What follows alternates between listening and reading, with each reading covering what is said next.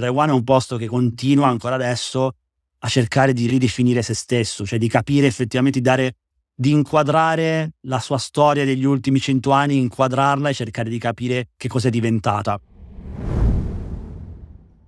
Allora, questa è la seconda puntata di fila su un'elezione, dopo quella della settimana scorsa sugli Stati Uniti con Francesco Costa. E qui diciamo che ci sono un paio di cose da dire.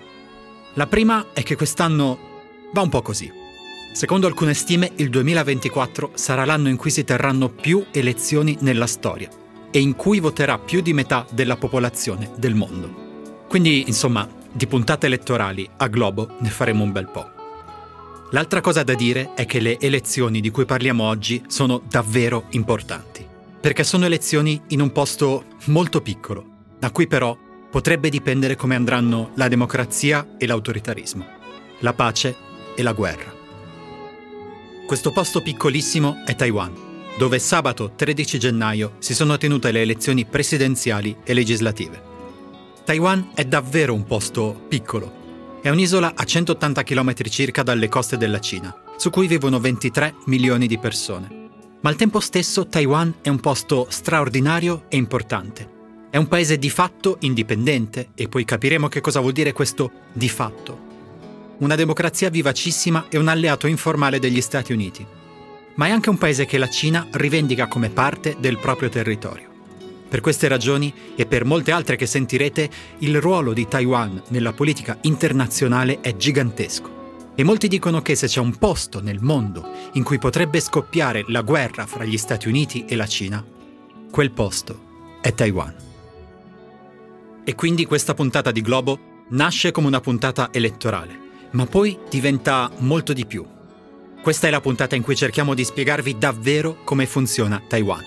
Perché ha un'importanza straordinaria per gli affari mondiali? Qual è la sua storia? Qual è il suo rapporto con la Cina e con gli Stati Uniti? Insomma, quella di Taiwan è una grande storia e una questione complicatissima. E oggi proveremo a sbrogliarla e a spiegarla. Lo faremo con Lorenzo Lamperti, che è direttore editoriale del sito China Files ed è l'unico giornalista italiano che vive stabilmente a Taiwan. Con lui cercheremo di spiegare tutte le complicate questioni politiche, economiche, militari e storiche che ruotano attorno a Taiwan. E poi ci porremo una questione non meno importante. Ma di tutto questo, della Cina, degli Stati Uniti, della guerra, che cosa pensano davvero le persone che a Taiwan ci vivono, i taiwanesi e le taiwanesi? Questo è Globo. È un podcast del Post con un'intervista a settimana sulle cose del mondo. E io sono Eugenio Cau.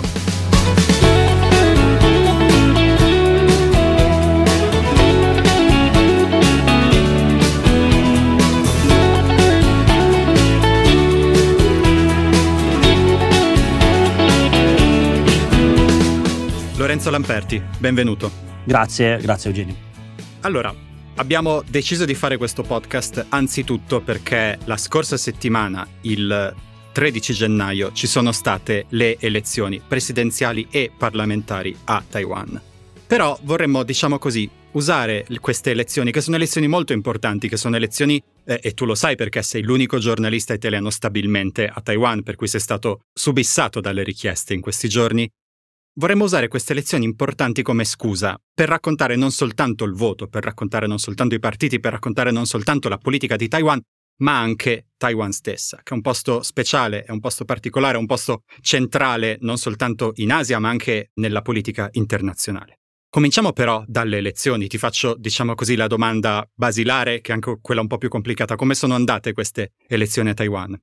Sì, allora, come dicevi Eugenio, si votava sia per le presidenziali che per le legislative. Quindi le presidenziali le ha vinte eh, Lai Ching-te, che il, era il candidato del Partito Progressista Democratico, DPP, che diciamo per usare un'etichetta tradizionalmente lo si etichetta come partito filo indipendentista. Lai era il candidato eh, più inviso a Pechino. Perché questo? Perché il suo partito tradizionalmente non riconosce il principio dell'unica Cina, cioè non riconosce il fatto che Taiwan appartenga al territorio cinese. Lai Ching-te diciamo che in realtà è un candidato particolare, nel senso che la presidente uscente Tsai Ing-wen, che è al potere dal 2016, è dello stesso partito di Lai, Però sono due figure molto diverse, nel senso che Tsai ha una postura molto molto moderata e molto cauta, mentre invece diciamo che Lai per molto tempo è stato considerato più radicale, sia dai taiwanesi sia da Pechino stessa, che si ricorda una sua dichiarazione di qualche anno fa in cui si definiva un lavoratore pragmatico per l'indipendenza di Taiwan. Quindi insomma il fatto che eh, il candidato fosse Lai era una cosa sensibile. Si tratta della prima volta da quando ci sono le elezioni libere a Taiwan, quindi dal 1996, che un partito vince per tre volte consecutive le presidenziali. Allo stesso tempo però il DPP ha perso oltre 2 milioni e mezzo di voti rispetto alle presidenziali del 2020 e soprattutto alle legislative ha perso la maggioranza assoluta dopo otto anni e anche quella relativa. I due eh, rivali di, eh, di Lai al voto erano Hoyoi del Kuomintang, che per intenderci è il partito nazionalista cinese che fu di Sun Yat-sen e di Chiang Kai-shek poi, un ex poliziotto, Hoyoi, si è fermato al 33%, 7 punti sotto Lai Ching-te. E poi una novità, perché solitamente la politica taiwanese ci ha abituato ad avere un bipolarismo molto spiccato tra questi due partiti, quindi Kuomintang, per semplificare, posizione molto più dialogante con la Cina continentale, DPP invece posizione appunto più filo indipendentista poi magari entriamo nel merito mh, per capire cosa c'è sotto queste etichette. E ecco, invece questa volta c'era un terzo incomodo molto forte che si chiama Cowen ed è il fondatore del Partito Popolare di Taiwan, TPP, ex sindaco di Taipei, ex chirurgo, che si è presentato con una piattaforma che lui stesso ha definito pragmatica e anti-ideologica, sostanzialmente una terza via rispetto a quella che lui ha definito DPP e ha definito insomma anti-cinesi e Guomindani definiti troppo filocinesi, lui si presentava un po' come una via di mezzo e ha attratto molte preferenze soprattutto dall'elettorato più giovane. Ecco, quindi i tre attori delle presidenziali erano questi e gli equilibri sulle legislative possiamo dire che in realtà nessuno ha vinto perché il DPP ha preso la maggioranza, il Guomindani è vero che ha la maggioranza relativa, facendo, ha fatto un grande salto rispetto al 2020, ma non ha quella assoluta. Quindi sostanzialmente con i suoi otto seggi su 113 proprio il Partito Popolare di Cohen-Je eh, funzionerà un po' da ago della bilancia tra i due partiti tradizionali.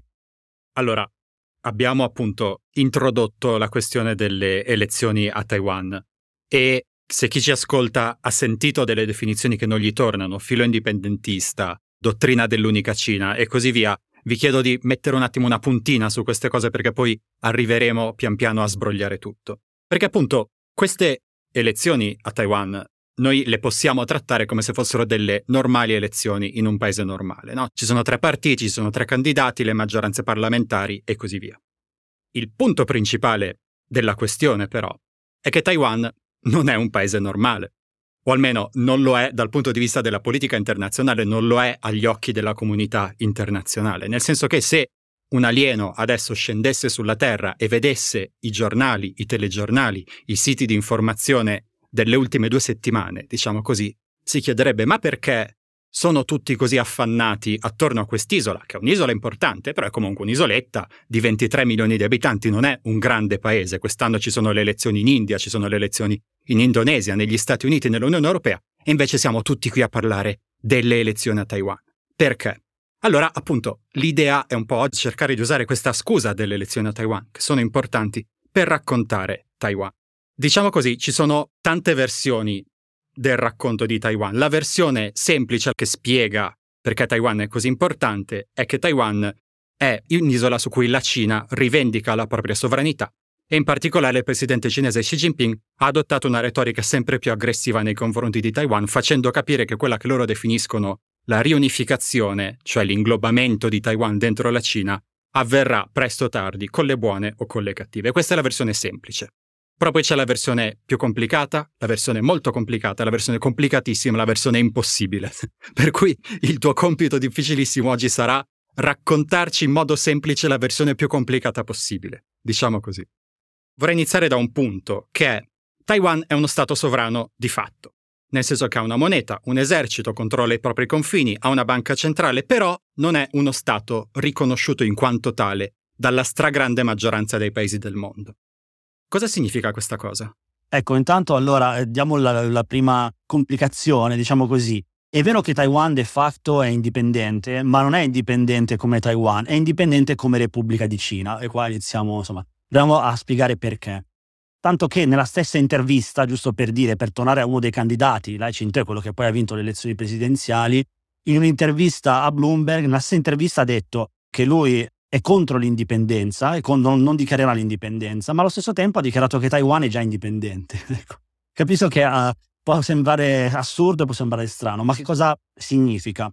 Significa che Taiwan è effettivamente indipendente de facto col nome Repubblica di Cina perché Taiwan è stata colonizzata dai giapponesi dalla fine dell'Ottocento eh, fino alla fine della Seconda Guerra Mondiale. Alla fine della Seconda Guerra Mondiale viene appunto consegnata alla Repubblica di Cina, che era il nome in quel momento della Cina, perché ancora non c'era il Partito Comunista, ma il, il governo di tutta la Cina continentale era proprio quello del Kuomintang, il partito che appunto fondato da Sun Yat-sen e poi guidato da Chiang Kai-shek. Cosa succede poi? Succede che c'è una guerra civile in Cina, il Partito Comunista vince questa guerra civile e il Kuomintang eh, ripiega su Taiwan e non solo su Taiwan in realtà, perché ancora adesso il governo di Taipei amministra circa 150 isole in realtà, alcuni arcipelaghi anche molto vicini alle coste della Cina continentale. Quindi l'apparato, diciamo, statale che è ancora statuale, che ancora adesso governa Taipei è quello della Repubblica di Cina, Ok? Quindi c'è una differenza, questo è un passaggio fondamentale da capire. Un conto è essere indipendenti de facto entro questa cornice, cioè della Repubblica di Cina. Un conto è una dichiarazione di indipendenza formale come Taiwan. Sono due cose molto diverse e quando parliamo di indipendentismo eh, a Taiwan parliamo appunto di una, di una posizione di qualcuno che vuole arrivare alla dichiarazione di indipendenza formale perché diciamo Pechino, quindi quella che è la Repubblica Popolare Cinese, quella governata dal Partito Comunista, è quella che comunemente chiamiamo Cina, tollera di più la cornice della Repubblica di Cina piuttosto che una dichiarazione di indipendenza formale come Taiwan, perché eh, chiaramente nella cornice della Repubblica di Cina si fa sì che Taiwan faccia parte in realtà della Cina, semplicemente di una Cina diversa, ok? Di una Cina che in questo momento è quella riconosciuta da soli 12 paesi nel mondo, cioè eh, in questo momento Taipei ha solo 12 paesi al mondo che riconoscono la sua eh, sovranità e che hanno rapporti diplomatici ufficiali, 12 proprio da, da pochi giorni perché Nauru eh, lunedì 15 gennaio ha rotto, è stata l'ultima in ordine di tempo a rompere i rapporti diplomatici ufficiali nella prima vera reazione di Pechino al risultato elettorale di sabato 13 gennaio. Invece chiaramente una dichiarazione di indipendenza formale come Taiwan toglierebbe di fatto Taiwan dal territorio cinese a prescindere da quale sia questa Cina legittima. Può sembrare una questione veramente di lana caprina, ma in realtà sulla vicenda di Taiwan anche la forma è sostanza. Una cosa forse da, da dire, da sottolineare, è che Taiwan non è come Hong Kong, ok? Cioè non c'è questo paragone da fare.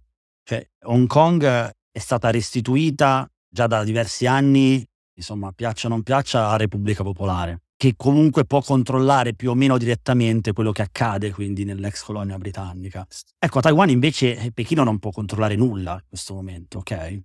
Questo che eh, diciamo Taiwan è indipendente de facto, perché effettivamente Pechino non ha nessun tipo di autorità concreta in realtà su quello che succede su Taiwan, purché cerchi in realtà di reiterare la sua sovranità con le varie manovre anche militari e non solo sullo stretto e intorno alla regione di Taiwan. Quindi, primo punto, Taiwan è uno Stato sovrano de facto all'interno di questa particolarissima, diciamo così, cornice per cui esiste una sola Cina, ma la Cina comunista e Taiwan hanno interpretazioni diverse, per così dire, su quale è questa Cina. Secondo punto, quali sono le rivendicazioni che la Cina ha nei confronti di Taiwan? La rivendicazione è appunto il fatto che la visione di Pechino, Taiwan fa parte del territorio della Repubblica Popolare Cinese, perché facendo valere anche il fatto che prima le Nazioni Unite nel 1971, poi a seguire anche gli Stati Uniti, hanno riconosciuto il, eh, il, il governo di Pechino come quello legittimo della Cina e rompendo i rapporti diplomatici ufficiali con Taipei contestualmente eh, tutta una serie di paesi, appunto tranne 12 che sono insomma, paesi comunque di, di, piccole dimensioni, soprattutto in America centrale e nel Pacifico, nel Pacifico meridionale, con l'eccezione della Santa Sede, che è l'unico paese europeo ad avere eh, rapporti diplomatici ufficiali con Taipei. Quindi, visto che diciamo, il mondo riconosce che la Cina legittima eh, è la Repubblica Popolare, nella visione del Partito Comunista Cinese, ha, ha diritto a ehm, reclamare il fatto che Taiwan debba rientrare sotto controllo del governo della Cina continentale. Dall'altra parte però dicono, in realtà noi non abbiamo mai fatto parte del territorio della Repubblica Popolare, fatto, siamo parte, eh, abbiamo fatto parte della Repubblica di Cina ma non della Repubblica Popolare. Chiaramente cos'è che sfugge in questo discorso fra le due Cine? Che forse è anche un po', diciamo, in realtà sorpassato per i taiwanesi, nel senso che i taiwanesi nel frattempo hanno sviluppato un sentimento identitario altro rispetto a quello cinese e quindi ecco, è lì che, che sfugge un po' il, il discorso sulle rivendicazioni dall'una e dall'altra parte forse. Quindi, primo punto, Taiwan è uno Stato sovrano de facto. Secondo punto, è uno Stato su cui la Cina reclama la propria sovranità, la propria autorità. Terzo punto, Taiwan è anche un paese che negli ultimi decenni è cambiato tantissimo. Quando, come raccontavi tu, si stabilì il governo del Kuomintang sull'isola nel 1949, quel governo era una dittatura militare brutale. Insomma, Chiang Kai-shek, che, che è stato il presidente, il dittatore di Taiwan per tanti anni, diciamo che era stato cucito dalla stessa stoffa di Mussolini, insomma era uno di quei personaggi lì. Poi, a partire dagli anni Ottanta e con sempre maggiore spinta negli anni 90, Taiwan diventa una democrazia. Non solo una democrazia, secondo le classifiche internazionali Taiwan è la democrazia più libera di tutta l'Asia. Ci puoi raccontare questa cosa qui? Sì, eh, esatto. Ecco, questo percorso di eh, democratizzazione è vero, è verissimo, è importante perché ha contribuito ancora di più a rafforzare quel sentimento appunto identitario taiwanese, che già in realtà si è formato proprio con quel metodo di governo a cui facevi riferimento tu di Chiang Kai-shek. Nel senso, che cosa intendo? Intendo che dopo la seconda guerra mondiale, in realtà, ci sono anche tanti documentari, tanti libri che lo testimoniano. Insomma, i taiwanesi, per taiwanesi intendiamo appunto chi è nato sull'isola eh, principale di Taiwan e non nella, nella Cina continentale, era contento in realtà di, dell'arrivo della Repubblica di Cina, ok? Banalmente per una questione culturale, storica, appunto identitaria fino a quel momento, cioè il 98% della popolazione taiwanese di etnia Han, che è la stessa etnia maggioritaria in Cina continentale. Che cosa succede però? Che Chiang Kai-shek arriva dopo aver perso la guerra civile e sostanzialmente interpreta Taiwan non come un posto, eh, diciamo, il luogo definitivo dove lui vuole governare, la interpreta come un così un luogo di, in cui rifugiarsi momentaneamente, ma da cui poi eh, vorrà, dovrà riconquistare tutta la Cina continentale. E soprattutto come tratta i taiwanesi, li tratta come sostanzialmente eh, giapponesizzati, diciamo così, dei, dei, traditori sostanzialmente della patria.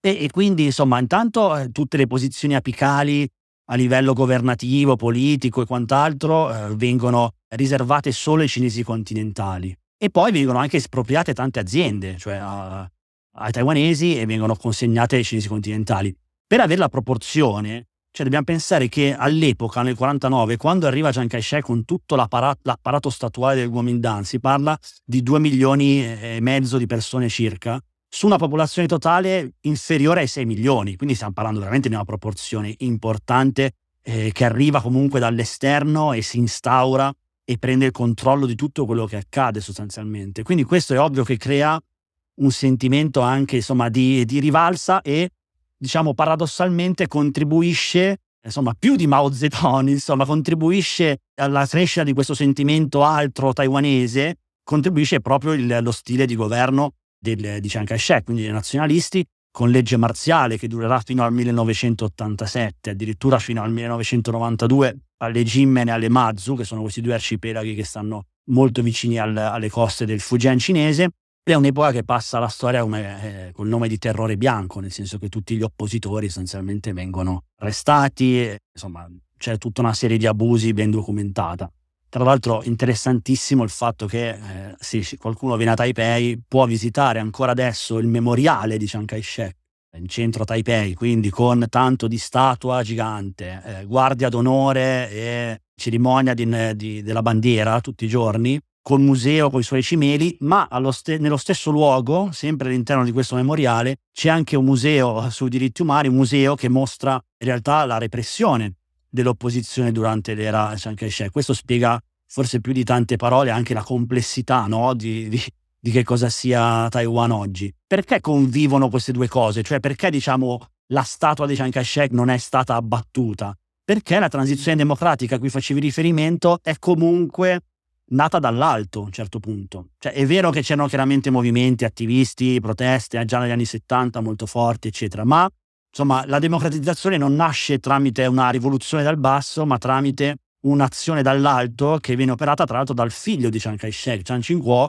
che prima di, di morire a sua volta sul finire degli anni Ottanta consente la creazione di altri partiti, perché il Kuomintang era partito unico fino a quel momento, revoca la legge marziale e avvia appunto questo percorso di democratizzazione. E poi, insomma, negli ultimi anni abbiamo visto un avanzamento molto netto dei diritti civili, in particolare diciamo che il momento più importante chiaramente è stato nel 2019 con la legalizzazione dei matrimoni tra persone dello stesso sesso e tutto questo chiaramente ha contribuito ulteriormente a rafforzare il sentimento eh, identitario taiwanese, cioè proprio anche quasi in contrapposizione con quello che succede dall'altra parte o non succede dall'altra parte dello stretto. Tanto che sabato 13 gennaio, fuori dalla sede del DPP, eh, durante i festeggiamenti per la vittoria delle presidenziali, c'erano al fianco delle bandiere del partito, c'erano anche tante bandiere arcobaleno, per, eh, anche no, con orgoglio per mostrare questo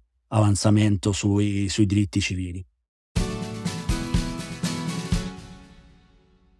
Torniamo ai nostri punti per spiegare Taiwan. Abbiamo detto primo punto, Stato sovrano de facto. Secondo punto, paese su cui la Cina rivendica la propria sovranità. Terzo punto, paese democratico. Quarto punto, che tu hai già accennato in vari passaggi di questa conversazione, ma su cui ti chiederei di fare un piccolo approfondimento, l'identità.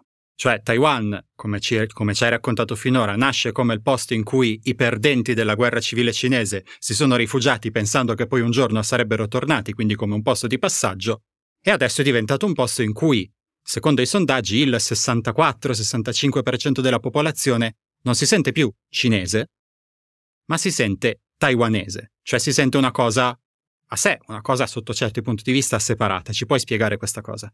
Sì, è un processo che chiaramente è aumentato col tempo, seguendo anche appunto il, il percorso di democratizzazione che c'è stato a partire dalla fine degli anni 80 e inizio anni 90. Rispetto ai dati che c'erano a inizio anni 90, quando sono iniziato a raccogliere questi dati, è effettivamente aumentato nettamente, è aumentata nettamente la percentuale di chi si definisce solo taiwanese, perché sostanzialmente in questo tipo di sondaggi identitari vengono fornite tre opzioni, no? ti senti solo taiwanese, solo cinese oppure sia taiwanese e sia cinese.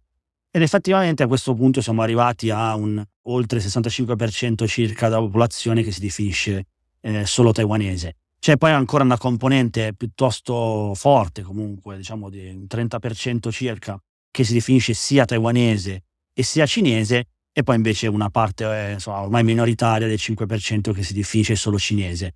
Qui vorrei arrivare all'ultimo punto, o forse il penultimo, adesso vediamo, di questa carrellata di cose da sapere di Taiwan, perché Taiwan, oltre che essere un paese sovrano de facto con tutte queste sue caratteristiche di democrazia, identità e così via, è anche uno dei paesi più importanti per l'economia mondiale, perché è il paese che ha di fatto il dominio assoluto sulla produzione dei microchip e soprattutto dei microchip più avanzati, che sono dei componenti tecnologici che servono praticamente per fare ogni cosa che facciamo, cioè sono fondamentali per far andare i telefoni cellulari sia per far andare i finestrini automatici sulle automobili, per cui senza microchip di fatto la nostra civiltà mondiale non funziona. E Taiwan ha il dominio su quelli più avanzati e più importanti.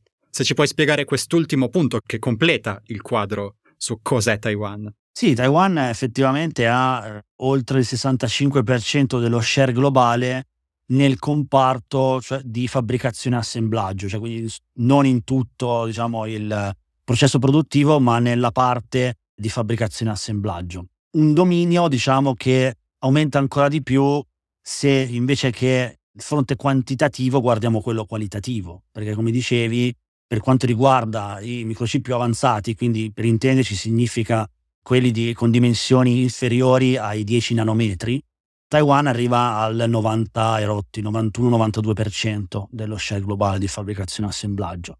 All'interno di eh, questi numeri c'è un colosso più grande degli altri che si chiama TSMC, che è, insomma, è stato fondato da Morris Chan negli anni 80 ed è lui che ha rivoluzionato il, diciamo, il mondo dei semiconduttori. In che modo? Sostanzialmente fino ad allora ogni azienda tecnologica si produceva, non solo si faceva il design, ma fabbricava materialmente i microchip in house, ok?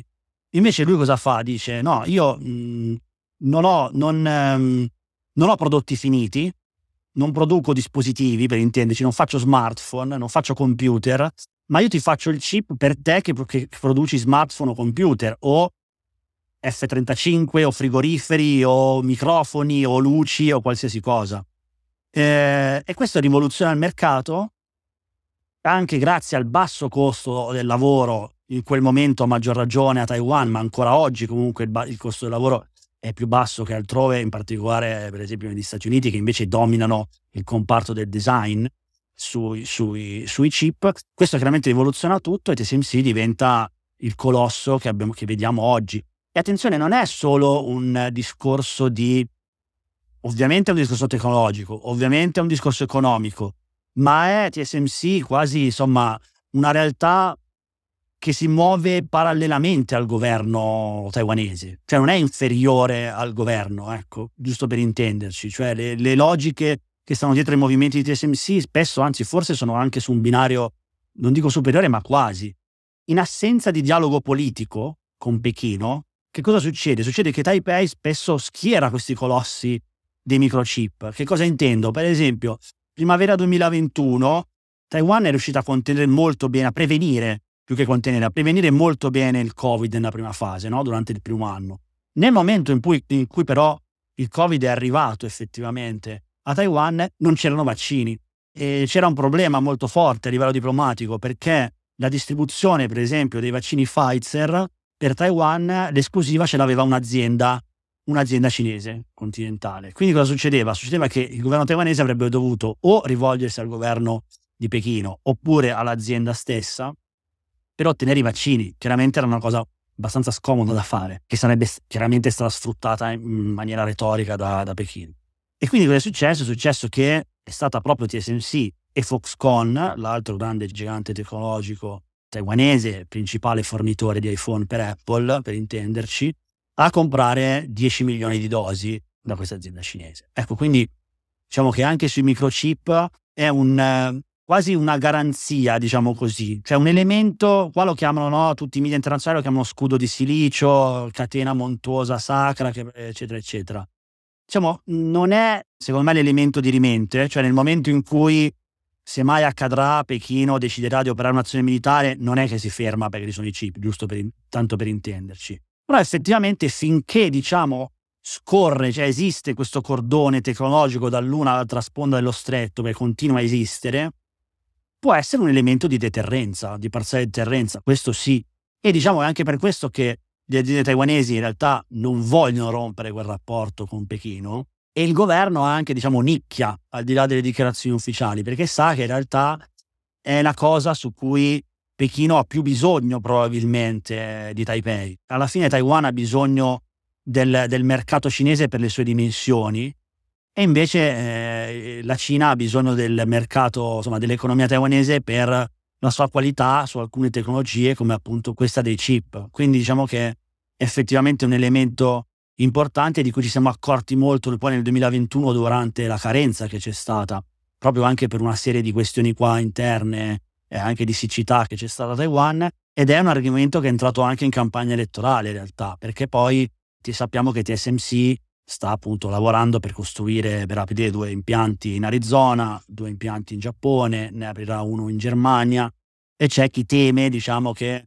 esternalizzare tutte queste competenze possa rendere poi in un futuro Taiwan meno indispensabile e quindi, diciamo, che qualcuno potrebbe dire, beh, alla fine non abbiamo così bisogno di difenderla perché ci siamo già portati in casa i chip. È una semplificazione assoluta perché comunque ci sarà sempre bisogno uh, di, di, Taiwan sul settore dei microchip. Cioè non si fa con uno schiocco delle dita, diciamo, importarsi in casa un sistema integrato così vasto e veramente imponente. Cioè qui se si va a Xinchu, che è la città dove ci sono questo immenso parco tecnologico, e diciamo la capitale proprio dei microchip, possiamo dire così, per fare un titolo giornalistico, effettivamente fa impressione, cioè ci sono stabilimenti a perdita d'occhio di questi giganti di, di microchip. Ecco, non è così facile replicare un sistema così integrato e complesso altrove. Mom deserves the best, and there's no better place to shop for Mother's Day than Whole Foods Market. They're your destination for unbeatable savings, from premium gifts to show-stopping flowers and irresistible desserts. Start by saving 33% with Prime on all body care and candles. Then get a 15-stem bunch of tulips for just $9.99 each with Prime. Round out Mom's menu with festive rosé, irresistible berry chantilly cake, and more special treats. Come celebrate Mother's Day at Whole Foods Market. Ok, quindi diciamo che abbiamo terminato questa nostra carrellata su che cos'è Taiwan. E abbiamo detto che Taiwan è un paese sovrano di fatto, che ha peraltro questo rapporto così peculiare con la Cina. È un paese sovrano di fatto su cui la Cina ha una rivendicazione territoriale, è un paese democratico, è un paese con un'identità nazionale sempre più forte e, ciliegina sulla torta per non farci mancare niente, è anche uno dei paesi più importanti in assoluto per l'economia di tutto il mondo. Quindi per tornare al nostro alieno che scendeva sulla Terra e si chiedeva perché eravamo tutti qui ad affannarci attorno a Taiwan, speriamo insomma di aver dato un po' un quadro. E a questo punto vorrei chiederti, insomma, la, come dire, la congiunzione finale di tutto questo affanno, che è il modo in cui poi alla fine queste rivendicazioni della Cina su Taiwan andranno a concretizzarsi. Nel senso che, e questa è una cosa che si dice da decenni, e lo so che chi si occupa di Taiwan ogni tanto ha un po' come dire, anche di malsopportazione. Però una delle questioni principali attorno a Taiwan è la possibilità che, presto o tardi, con le buone o con le cattive, la Cina decida che, visto che Taiwan non ne vuole sapere di unificarsi alla Cina pacificamente, la Cina decide di invadere Taiwan. Qualche anno fa ci fu questa famosissima copertina dell'Economist eh, che, che, fu citata e, e commentata in tutto il mondo, sarei anche curioso di sapere come fu citata e commentata a Taiwan, che definì Taiwan il posto più pericoloso del mondo, perché l'Economist, e non solo l'Economist, insomma un po' tutti gli analisti internazionali sostengono che se la terza guerra mondiale scoppierà, scoppierà attorno a Taiwan. Perché appunto la Cina la vuole e gli Stati Uniti, poi qui anche, bisogna vedere anche gli Stati Uniti guidati da chi, però quantomeno gli Stati Uniti guidati da Joe Biden hanno sempre detto informalmente che se la Cina attaccherà Taiwan, gli Stati Uniti la difenderanno. Ci puoi dare un po' il quadro di quest'altra complicatissima situazione. Sì, qua è veramente complicato, nel senso che bisogna navigare tra rivendicazioni, tra eh, identità contrapposte, tra interessi contrapposti, tra ambiguità strategiche, anche tra tanta retorica tante volte. Allora, è inevitabile che per Pechino, diciamo, è un obiettivo storico, cioè questa è una cosa che è stata ripetuta tante volte, ok? Non è una novità. Quindi quando sentite dire la riunificazione inevitabile, non vuol dire che il giorno dopo ci sarà un'invasione, nel senso che magari sì, ma non è legata a quella dichiarazione, giusto per farci capire, ecco. Cioè, perché è una cosa che Pechino ripete da 75 anni. Vuol dire che non sia importante? No, ovviamente, però vuol dire porre le cose un attimo in un contesto. Per fare un esempio, la prima reazione che ha avuto Pechino alle elezioni di sabato, oltre a ribadire che la riunificazione è inevitabile, eccetera, eccetera, entra per la prima volta, la vera novità di quella della, della reazione cinese, in questo caso al voto, è stato un distinguo proprio entrata la Cina per la prima volta sulle dinamiche interne taiwanesi. Interessante questo fatto, no? Perché dice eh, l'opinione pubblica in DPP, quindi il partito del presidente eletto Lai, non corrisponde più all'opinione pubblica maggioritaria dell'isola. È quindi una dichiarazione che da una parte sembra un po' no, come se Pechino cantasse un po' vittoria anche lei, dicesse sì, quello ha vinto le presidenziali, però in realtà ha perso una valanga di voti e ha perso le legislative. Dall'altra parte sembra un po' presagire, può essere, non lo so, vedremo, a il fatto che la Cina possa esercitare ancora pazienza dal suo punto di vista. Ok, dire, beh, il trend, diciamo, è positivo ai nostri occhi politico in realtà, cioè nonostante come è stata raccontata anche giustamente, diciamo, dai media internazionali, la vittoria di Lai, eccetera, che però è stata favorita intanto dalla frammentazione dell'opposizione, che è una cosa nuova, perché probabilmente con un accordo che c'era stato e poi è stato stracciato all'ultimo momento fra due candidati dell'opposizione, il risultato finale avrebbe potuto essere diverso. E poi il trend effettivamente è di grande calo del, del DPP, quindi diciamo che Pechino qualche speranza da questo voto forse la intravede nella sua ottica sulla strada di un'ipotetica, seppur a mio parere molto molto complicata, riunificazione pacifica. Sul fronte eh, militare è inevitabile che la Cina non è più quella di 30 anni fa, quindi se nel 1995-96, quando Taiwan organizza le prime elezioni democratiche libere, eh, la Cina inizia a lanciare missili sullo stretto, a un certo punto arriva mezza flotta del Pacifico degli Stati Uniti che eh, passa sullo stretto di Taiwan e questo spegne diciamo, i bollenti ardori di Pechino in quel momento. È chiaro che replicare questo tipo di diciamo, manovra in questo momento eh, in questo momento sia diciamo, non difficile ma impossibile perché i rapporti di forza sono molto, sono molto cambiati. Diciamo quindi la risposta a dire se quando ci una guerra è veramente difficilissimo da, da immaginare la sensazione da qui, diciamo, dagli indicatori, quantomeno che possiamo vedere, ricordando che non siamo dentro la mente di, di Xi Jinping, è che non ci sia un rischio imminente o nel breve termine. È vero che ci sono delle però complicazioni future molto, da un certo punto di vista, preoccupanti e diciamo, non mi piace fare i pronostici sugli anni, perché poi insomma ufficiali o ex ufficiali americani hanno fatto un po' pallottoliere, no? Cioè ognuno ha detto 2025, 2026, 2027. È vero che il 2027 è un anno un po' particolare perché ci sarà una coincidenza molto speciale, cioè a ottobre 2027 ci sarà il ventunesimo congresso del Partito Comunista Cinese, quando Xi Jinping potrebbe cercare il quarto mandato da segretario generale, e visto che eh, Taiwan è stata indicata comunque come una delle priorità del suo terzo mandato, probabilmente dovrà portare qualche risultato, per qualche risultato non intendo la riunificazione compiuta, ma comunque qualche passo avanti del, dal suo punto di vista. E contestualmente ci sarà la campagna elettorale per le prossime presidenziali di Taiwan di gennaio 2028. E quindi questo significa che probabilmente in quella fase, mentre ci sarà il congresso, quindi con retorica ai massimi livelli da parte di Pechino, ci sarà retorica ai massimi livelli anche da parte di Taipei. Questo incrocio potrebbe essere abbastanza insidioso, tenendo anche conto che nei prossimi tre anni dovrebbero arrivare una ampia serie di pacchetti di armi degli Stati Uniti, già acquistati da Taiwan ma ancora non arrivati, alcuni anche molti ancora in ritardo, anche ma non solo a causa della guerra in Ucraina. È chiaro che dal punto di vista prettamente militare negli ultimi anni diciamo, il rischio anche di un incidente non voluto si è alzato perché le manovre diciamo, eh, sia navali che aeree eh, di Pechino si sono avvicinate o comunque sono più frequenti al, alle, coste, alle coste taiwanesi, seppure non ci sia fino adesso quantomeno non è mai successo, non c'è mai stato un ingresso all'interno né dello spazio aereo né delle acque territoriali taiwanesi. Però è vero che insomma, lo spazio di manovra, diciamo così, eh, taiwanese si è ridotto soprattutto dopo eh, la visita di Nancy Pelosi dell'agosto eh, 2022, che se da una parte diciamo, ha rappresentato agli occhi di Pechino un'escalation diplomatica da parte degli Stati Uniti, dall'altra parte ha prodotto come reazione appunto una, anche un'escalation dal punto di vista della pressione militare. Ecco, però non esiste solo la pressione militare. Giusto per fare un esempio, forse venendo al titolo che mi chiedeva all'inizio giustamente dell'Economist, il luogo pericoloso del mondo, ecco qua non c'è minimamente la sensazione che quel titolo sia vero a torto o ragione, attenzione, non sto dicendo che fanno bene i taiwanesi a stare tranquilli. No, io non lo so se fanno bene o fanno male, magari fanno male.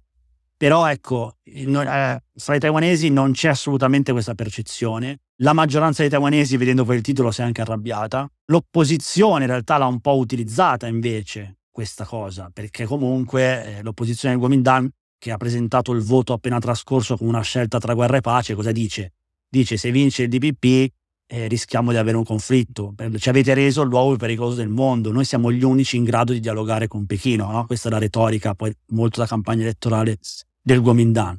Quindi ha creato certamente un dibattito, però io posso testimoniare che anche durante le esercitazioni, quelle veramente vaste dell'agosto 2022, non c'era per niente un sentimento di panico o tensione, a torto o ragione fra i taiwanesi, ok?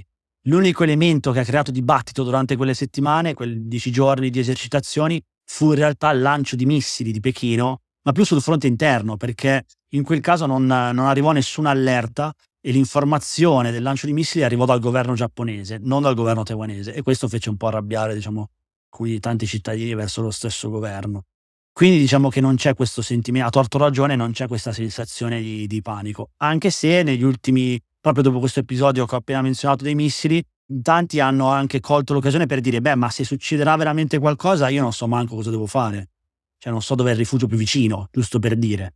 E infatti, diciamo che negli ultimi anni e mezzo, da questo punto di vista, le informazioni da parte del governo sono aumentate. Quindi, banalmente, in giro per Taipei, sia nelle stazioni della metropolitana o nei vari parchi, adesso ci sono, queste, sono spuntate queste mappe verdi con l'indicazione sul rifugio più vicino. Ecco, io vorrei usare quest'ultima parte del podcast, e abbiamo quasi finito, per cercare di un attimo di capire, anche qui purtroppo rapidamente, che cosa pensano i taiwanesi e le taiwanesi. Nel senso che c'è un po' la tendenza, che è anche naturale, no? da parte dei media, da parte degli analisti, a considerare Taiwan come una pedina nel grande gioco fra la Cina e gli Stati Uniti, no? E noi stessi abbiamo costruito tutta questa puntata di Globo raccontando Taiwan come un posto straordinario, eccezionale, e lo è. Però immagino che per le persone che vivono a Taiwan tutta questa eccezionalità non ci sia, cioè mi chiedo, noi addossiamo sulle spalle dei taiwanesi il peso della terza guerra mondiale, diciamo così, loro se lo sentono addosso.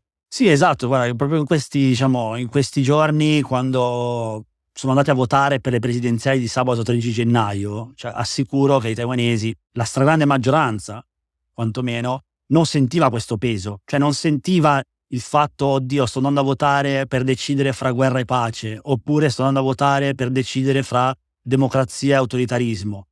Cioè non sentiva il fatto che questo voto fosse così decisivo come soprattutto dall'esterno gli è stato un po' addossato. In realtà non solo dall'esterno, ripeto, per motivi retorici da campagna elettorale anche i due partiti principali hanno messo un po' questa etichetta, no? Appunto, Gomindan scelta tra guerra e pace, e il DPP scelto tra democrazia e autoritarismo. Erano due esagerazioni entrambe, cioè i taiwanesi non, non le hanno sentite come reali e questo lo dimostra il fatto anche del successo diciamo, del terzo partito un po' meno così assolutista nell'approcciarsi al voto. Anche nei giorni, in questi giorni successivi al voto, diciamo, non c'è la sensazione di aver fatto una scelta di campo definitiva. Addirittura l'agenzia di stampa, la principale agenzia di stampa taiwanese, nella sua analisi post voto diceva è stata un'elezione noiosa che però per assurdo dimostra eh, la, la, maturità e la stabilità del nostro sistema democratico. Cioè non siamo andati a votare come è successo tante altre volte solo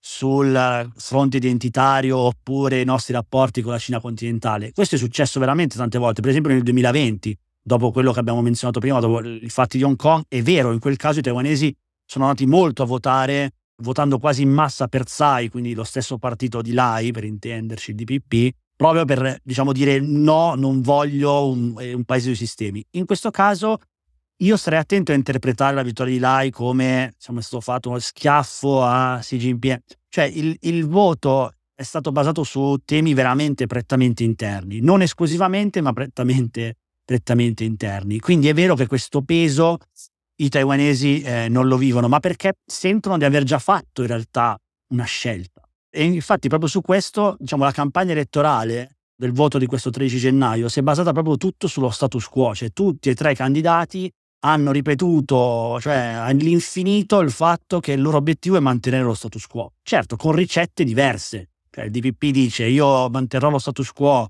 rafforzando l'esercito, rafforzando i rapporti internazionali con gli Stati Uniti, è il Guomindan dice io rafforzo lo status quo riavviando il dialogo con Pechino e con una serie di accordi commerciali. Poi chi ha torto o ragione non lo so, però diciamo le posizioni sono tutte all'interno di questo spettro dello status quo, quindi diciamo questa incognita interna non c'è ed è anche per questo che in realtà al di là di chi è il leader è di molto difficile immaginare che Taiwan arrivi a una dichiarazione di indipendenza formale, perché i taiwanesi sono molto pragmatici, hanno capito alla fine che questa indipendenza de facto, seppur possa andare diciamo a molti, soprattutto agli elettori del DPP magari, scomoda dal punto di vista delle immagini, non so, banalmente la bandiera che ricorda il simbolo del Guomindan piuttosto che il fatto che devi partecipare alle Olimpiadi col nome Taipei cinese invece che Taiwan. Però alla fine, diciamo, è il, probabilmente è il minore dei mali, quantomeno in questo momento. E soprattutto tutela il fatto che non riemerga quella tensione interna di cui abbiamo parlato prima, cioè quella tensione fra taiwanese Tukur e cinese continentale di seconda o terza generazione ormai, no? Perché se comunque prendiamo un 35%, quindi oltre un terzo della popolazione che ancora sente una frattura politica con la Cina continentale, ma non ancora una frattura culturale identitaria, fare un passo prematuro, quindi diciamo dichiarare l'indipendenza formale come Repubblica di Taiwan nel momento in cui ancora oltre un terzo della popolazione si sente in qualche modo cinese, potrebbe diciamo in realtà eh, interrompere questo processo invece di rafforzamento identitario e di democratizzazione eh, che invece sta andando diciamo dal punto di vista dei taiwanesi abbastanza bene eh, così e non c'è bisogno di creare punti di rottura. Quindi vediamo se riusciamo a chiudere con una battuta. Diciamo che mentre noi addossiamo, per così dire, la responsabilità della terza guerra mondiale sulle spalle dei taiwanesi, loro vorrebbero, ed è perfettamente comprensibile perché è esattamente quello che vorrei anch'io, vivere in pace nel loro paese. Sì, assolutamente. Cioè, vorrebbero poter, diciamo, continuare a portare avanti il loro percorso interno, mantenendo comunque rapporti, soprattutto a livello commerciale, non solo con la Cina, perché qui comunque non siamo, diciamo, Corea del Nord e Corea del Sud, giusto per intenderci come, come rapporti, ecco. E allo stesso tempo però avere anche sempre più insomma, un riconoscimento anche dall'esterno di quello che per loro comunque è un successo. Ma diciamo che prettamente, forse per dirla proprio brutale, delle volte magari vorrebbero essere un po' appunto un'ambizione difficile da realizzare, ma vorrebbero non essere così al centro eh, magari dell'attenzione internazionale, ecco. Vorrebbero farsi un po' i fatti loro, magari ogni tanto, eh. Giusto per dire un termine così, usare un, una formula non, non troppo elegante. Prima di arrivare ai consigli, vi ricordo che la mail di Globo è globo.it. Vi ricordo di attivare le notifiche e, se vi piace questo podcast, di consigliarlo alle persone a cui pensate potrebbe interessare. E adesso, Lorenzo Lamperti, ti chiedo tre consigli, libri, film, podcast, serie tv, musica che ti hanno ispirato e vorresti suggerire. Uh, solo tre, veramente faccio fatica, ma ci provo. Allora, come serie tv mi allaccio al tema elettorale e suggerirei Wave Makers, che è una serie che trovate su Netflix è una serie dell'anno scorso che racconta proprio il dietro le quinte di una campagna elettorale taiwanese e lo fa in maniera abbastanza fedele eh, all'interno dei diversi partiti e soprattutto diciamo sì, fa vedere una serie di retroscena che diciamo, possono corrispondere effettivamente alla realtà di una campagna elettorale a Taiwan. Come film direi eh, Città dolente probabilmente di Wu Xiaoxian che è un grandissimo regista che ne ha fatti tantissimi di capolavori, tra cui Millennium Mambo, ma vabbè, concentriamoci su, su Città Dolente. E Città Dolente secondo me è importante perché fa capire proprio quel primo passaggio, cioè tra fine della seconda guerra mondiale, arrivo uh, del Kuomintang e inizio invece poi della legge marziale. La storia quindi di Taiwan, della Repubblica di Cina Taiwan, raccontata attraverso la vicenda personale di tre fratelli. E poi, ecco, come libro, invece mh, mm, mi piace citare Membrana, che è un libro che è uscito con Ad, Adidi Editore mm, l'anno scorso ed è un, uno dei pilastri della letteratura sci-fi queer asiatica, cioè scritto negli anni 90, quindi proprio diciamo agli albori del processo di democratizzazione. Il, lo scrittore è ancora molto attivo anche a livello, diciamo così, politico qui a Taipei e veramente questo libro, al di là della narrazione, diciamo, di un mondo dove le entità statuali si sono spostate sott'acqua perché per una catastrofe non meglio precisata gli esseri umani non sono più in grado di sopravvivere sulla superficie terrestre e viene ricostruito un po' il mondo, il mappamondo sott'acqua.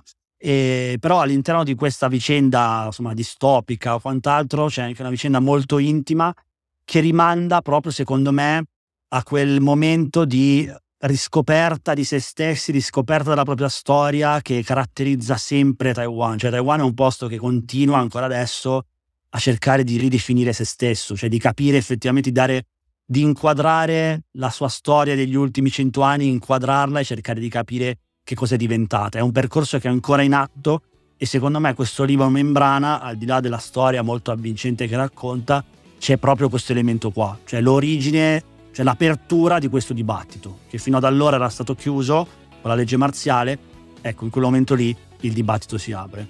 Lorenzo Lamperti, grazie. Grazie a te.